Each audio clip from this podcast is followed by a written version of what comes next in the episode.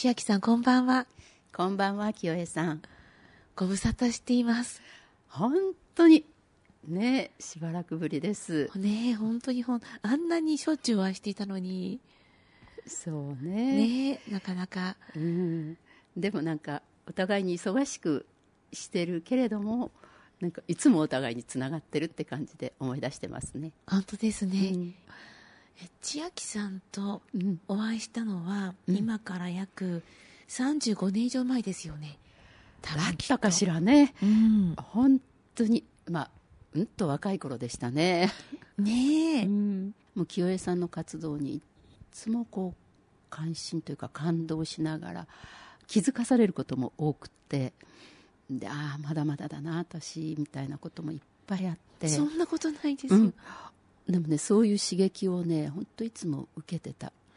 あのでも相思相愛だ、うん、私は千秋さんのワールドが大好きであのマクロビアンというね、うん、千秋さんと旦那様が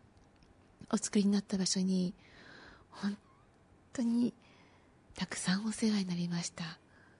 うん、本当に来ていただいて嬉しかったね。え、うん、あのそう、千秋さんのご活動をお聞きしたいんです。はい。そもそも千秋さんが今の生き方をなさっている、まあ、暮らし方っていうのかな、いつから始まったんですか？うん、ああ、それは本当に今の夫と出会って結婚してからだから二十歳の頃ですね。うん。うん、あの全然私にはあの。なんていうのかな、こうしたいとかこうありたいということを全く持ってない人間だったので、まあ、夫が田舎で暮らそうって言うとそうだねっていうことから、全く縁のない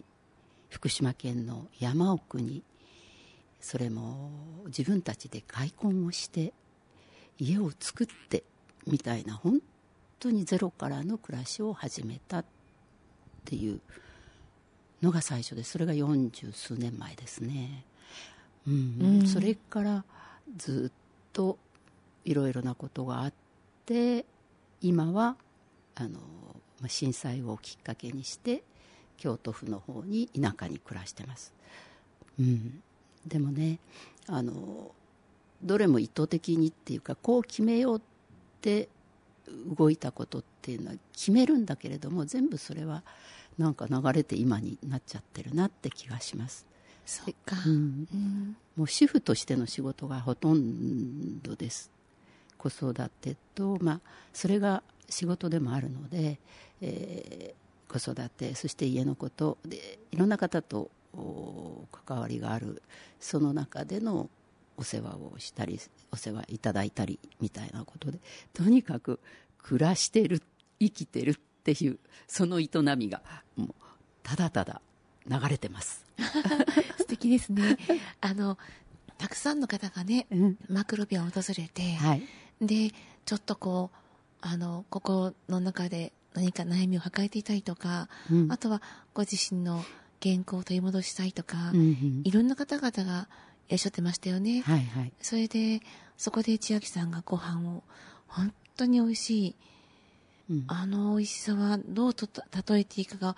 分からないぐらいに美味しいお食事とともに、うん、そのそこで時間を過ごす中で淡々とその地球のリズムと合わせていくみたいなところから、うんうん、その自分を取り戻していくことをなさっていた、うん、でそう山奥、うん、本当山奥じゃないですか、はい、そう。私初めてお邪魔した時にね、千秋さんからのお便りを読んだ時に、うん、あのまあ、道の地図が書いてあったんだけど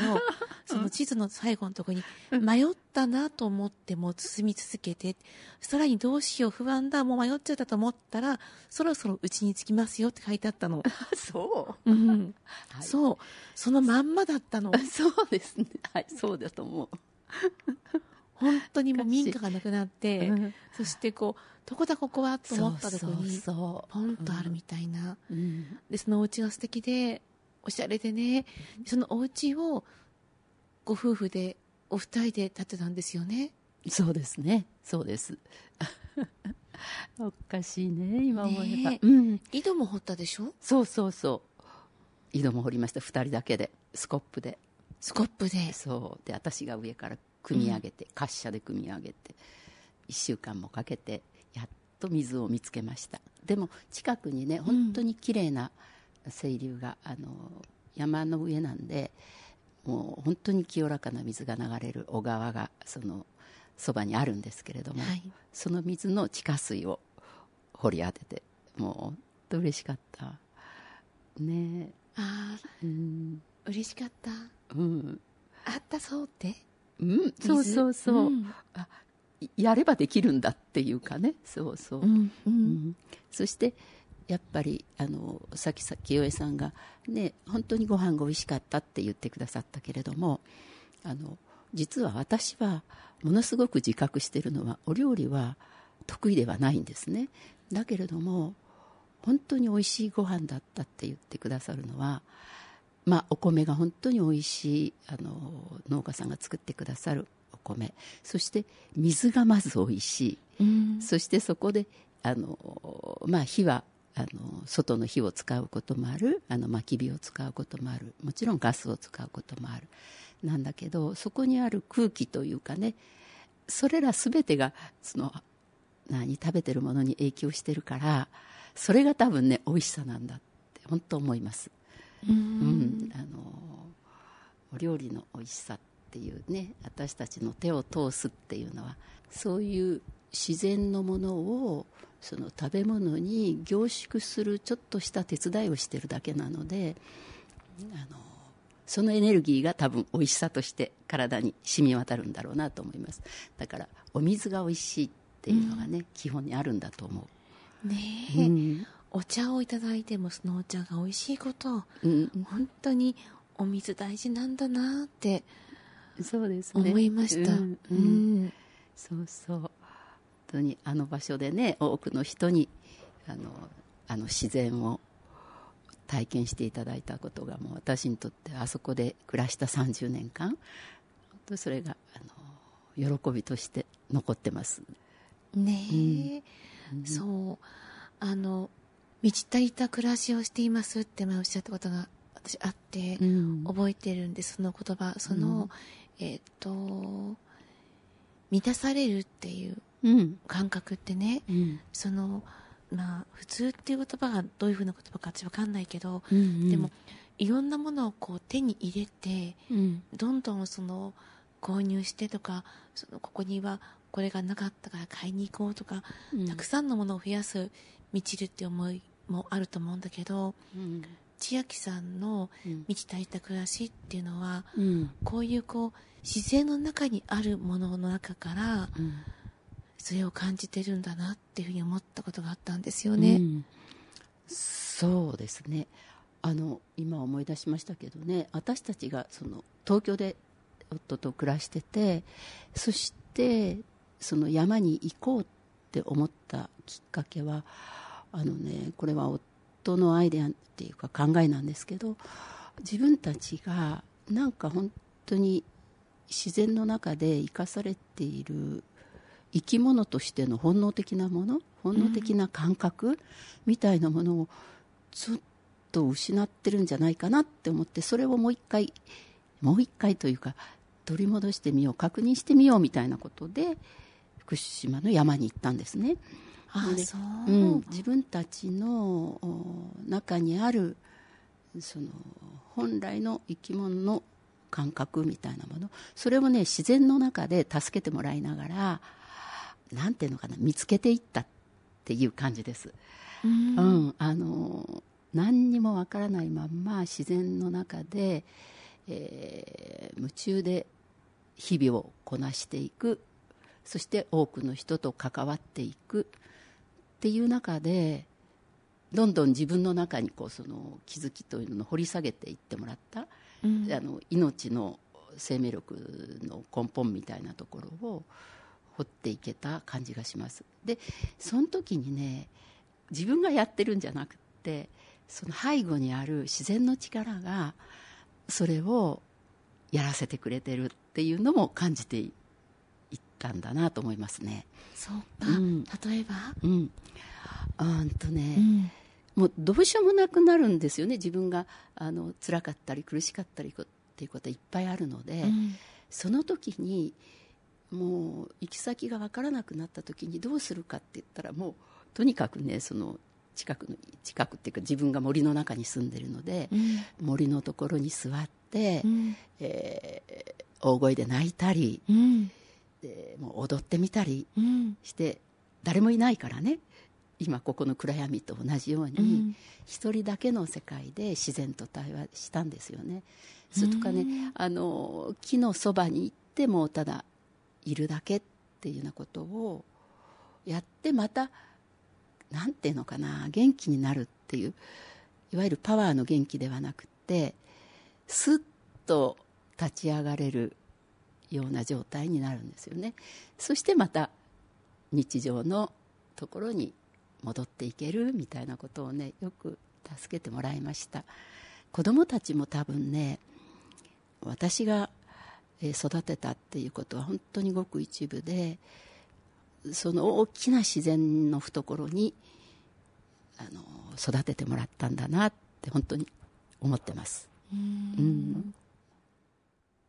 私よくあのセラピストとして、うん、多くの人と関わってきた時にね、うんうん、その赤ちゃん生まれたよとかっていう時も本当に自然を感じるし、うん、お産って自然そのものじゃないですか。そうです、ね、そうあの、うん、お産って不思議ですよね。ね、千秋さんはごにんお子さんいらっしゃって、うん、そうね、うん、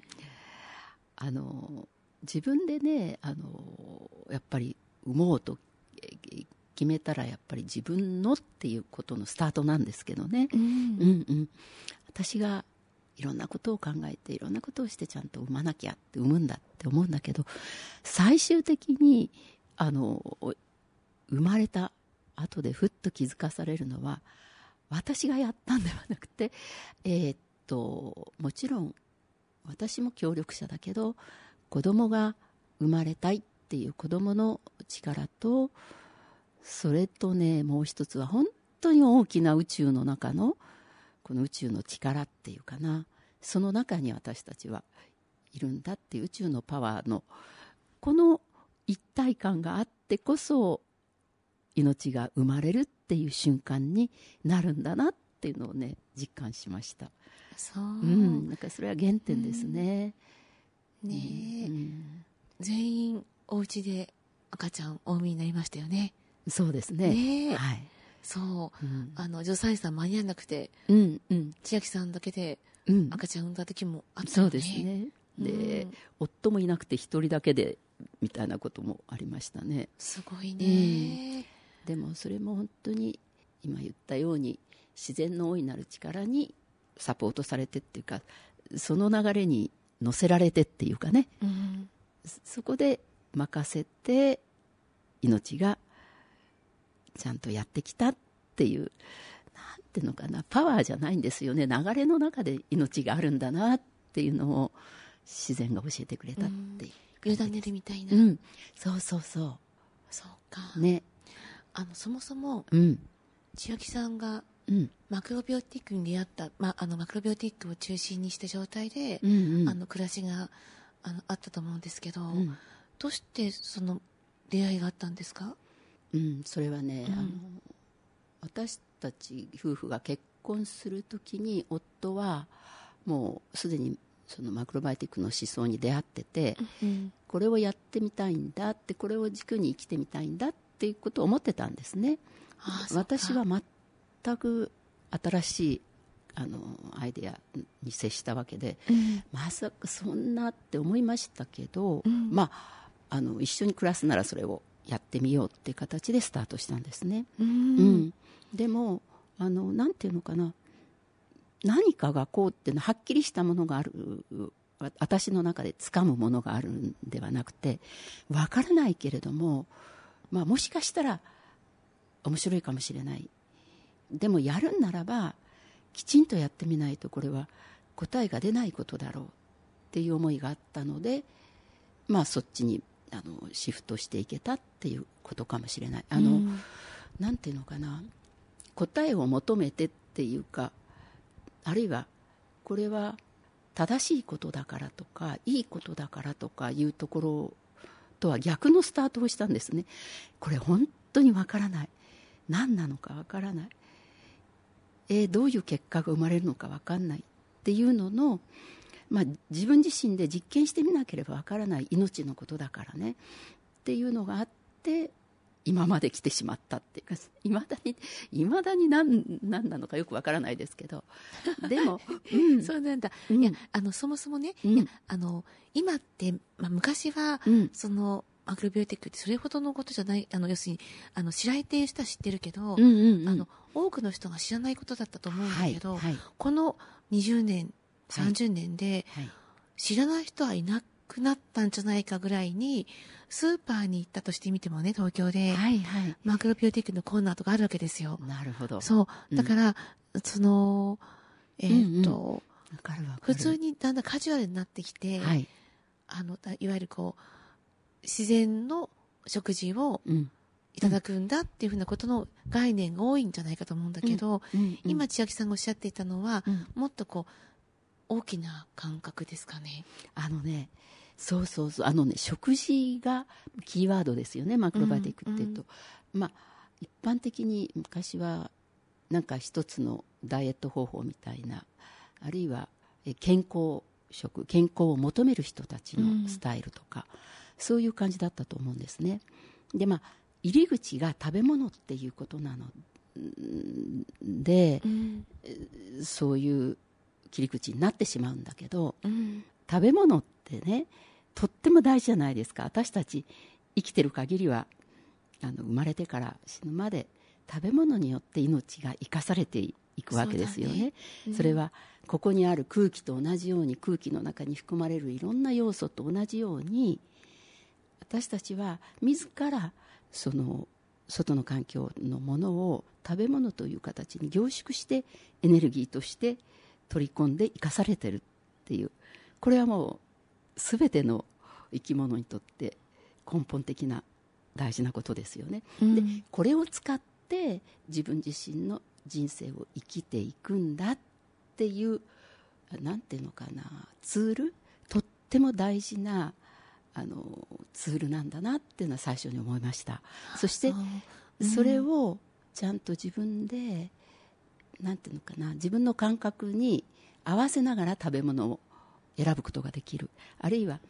それによって自分が生きたい人生を歩いていける方向にとか、そういう意味での食べ物の重要性っていうのは万人に、私ね、万人に共通することだっていうのはすごく大事だと思ってます。そうだね、うん、やっぱり食べることっていうのは自分の命を生かすことで、うん、他者の人を生かすことだもんね。そう、うん、そしてね、やっぱりあの自然な状況っていう、うん、ね、あの木々が普通に成長すると同じように、私たちも与えられた命が普通に成長するためには、やっぱりあの木々にとって汚れた空気と汚れた水とよりは、あの私たちの命にとっても、なんていうのかな、命の邪魔をしない自然な食べ物っていうのがやっぱり一番スムーズなのかなって思いますね。だからまず添加物のものはできるだけ避けるとかいう、そういうところからあの入り口としてスタートしていきました。うーん、うん、そっか、なるほど。そういうふうな生き方の中で、うん、先ほどのお家をご自身で作ってみようとか、うん、井戸水をその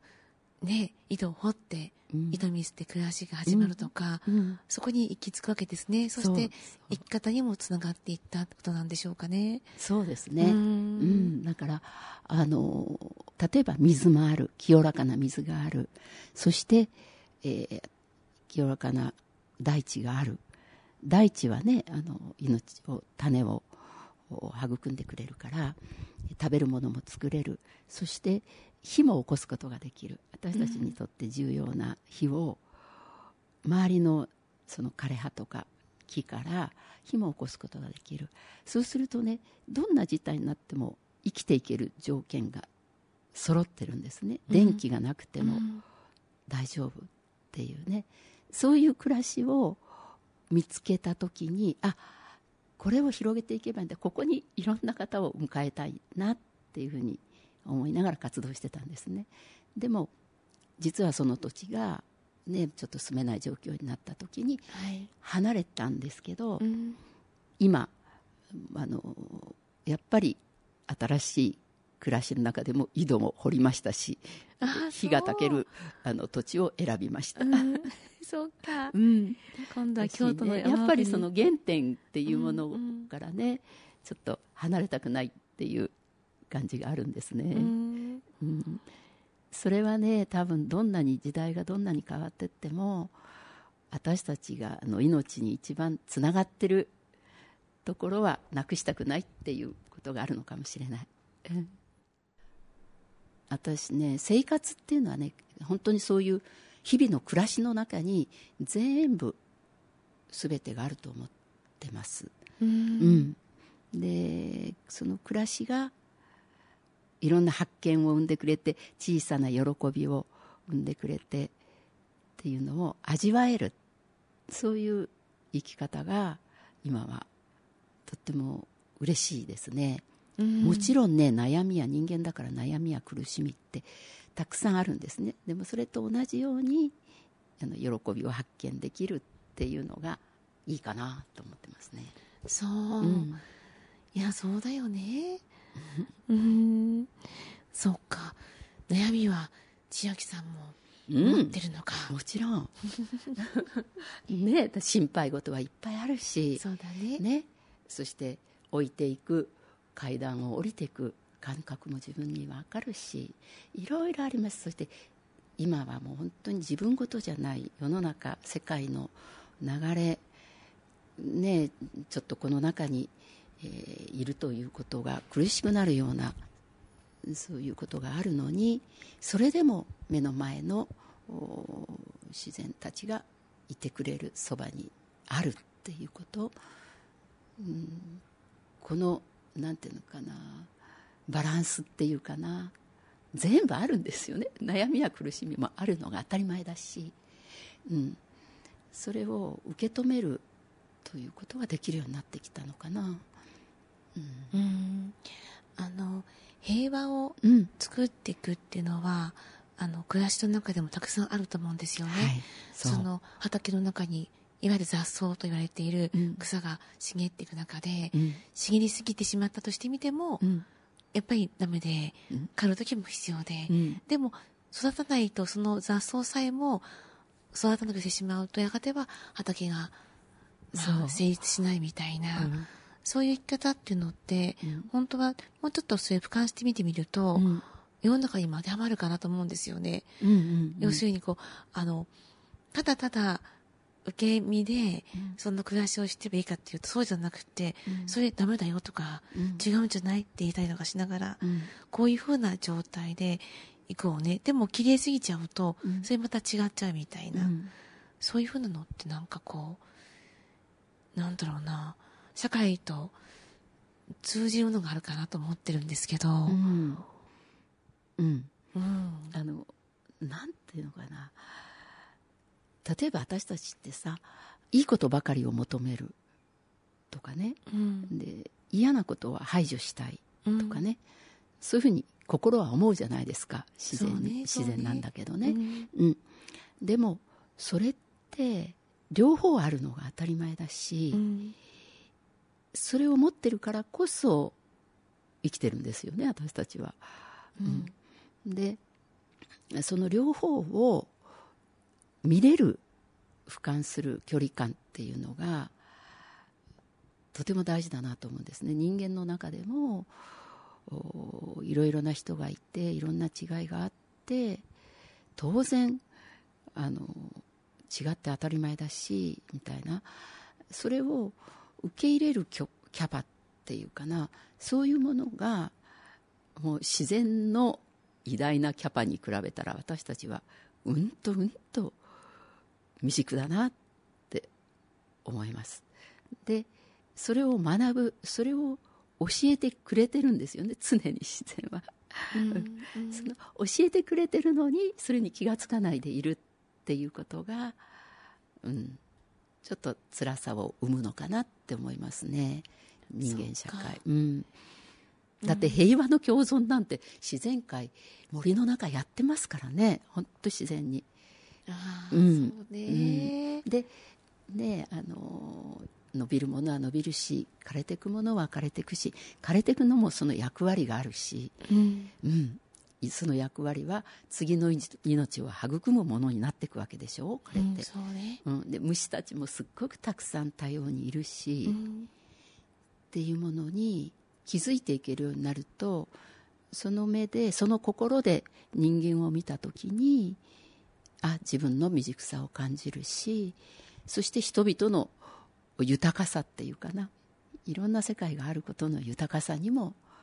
気づくし、うんうんうん、という感じかな。まだまだですけどね、私もね。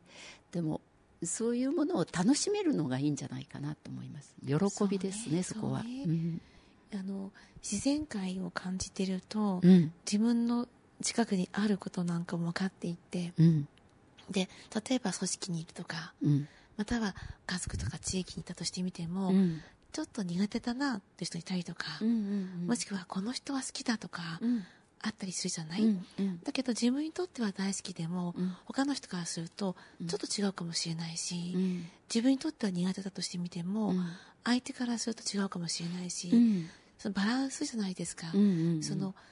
ほら腸内環境もちょっとこう、はい、善玉ちゃんといてくれて、うん、そうそうそう、悪玉もいてくれて、うん、そうしないとバランス悪いみたいなものがあるみたいな、うんうん、そういう自然界も同じで、うん、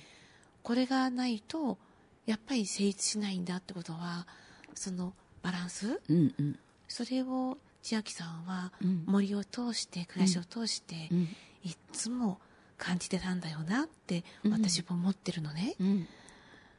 んうん、そうね、あの人って面白いですよね、うんうん、どんなふうに、うんとね、あの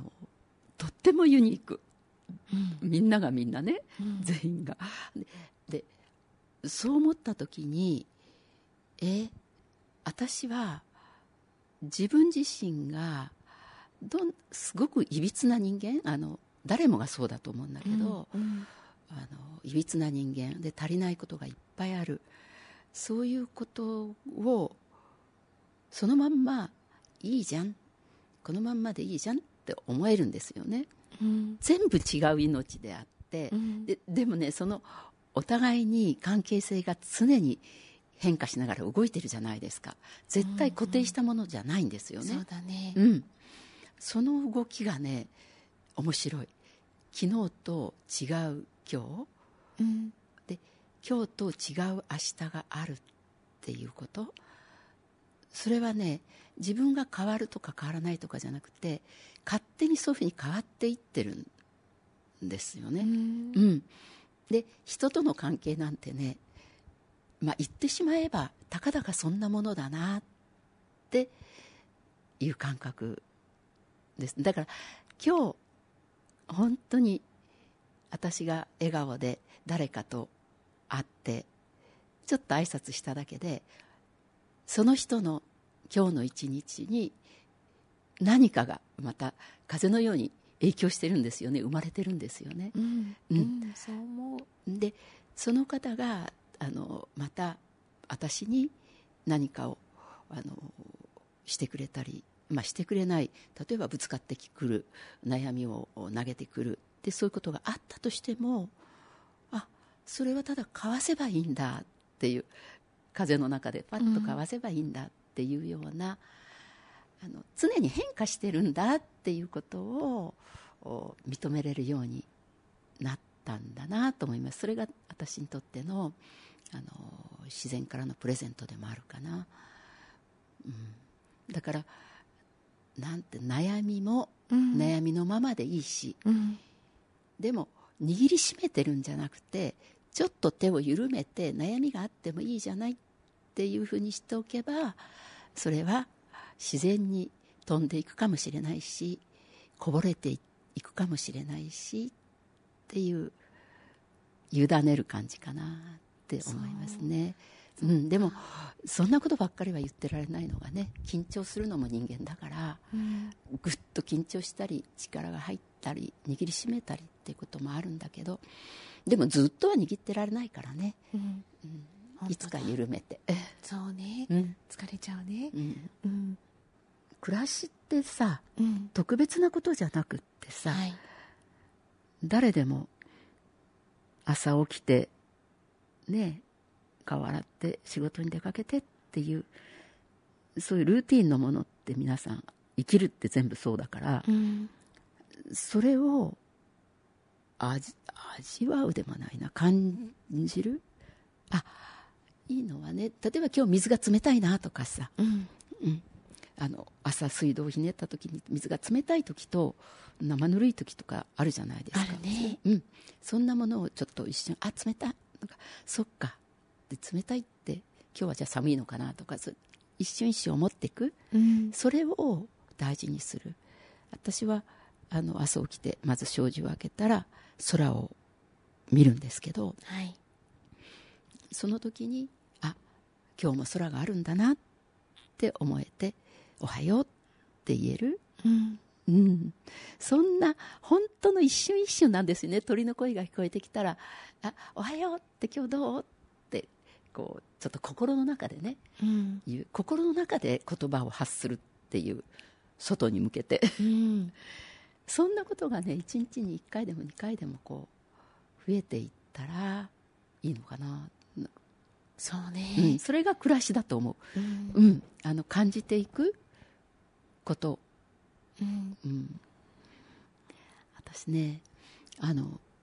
完璧を求めない、目指さない、いい加減っていうことを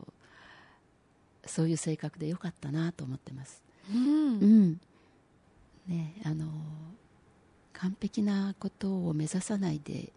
いられるっていうのはすごく安心な立ち方だなと思います。そうだね、うん、揺れててもいいんだ、うんうん、ちょっと倒れてみてもいいんだしっていう、うん、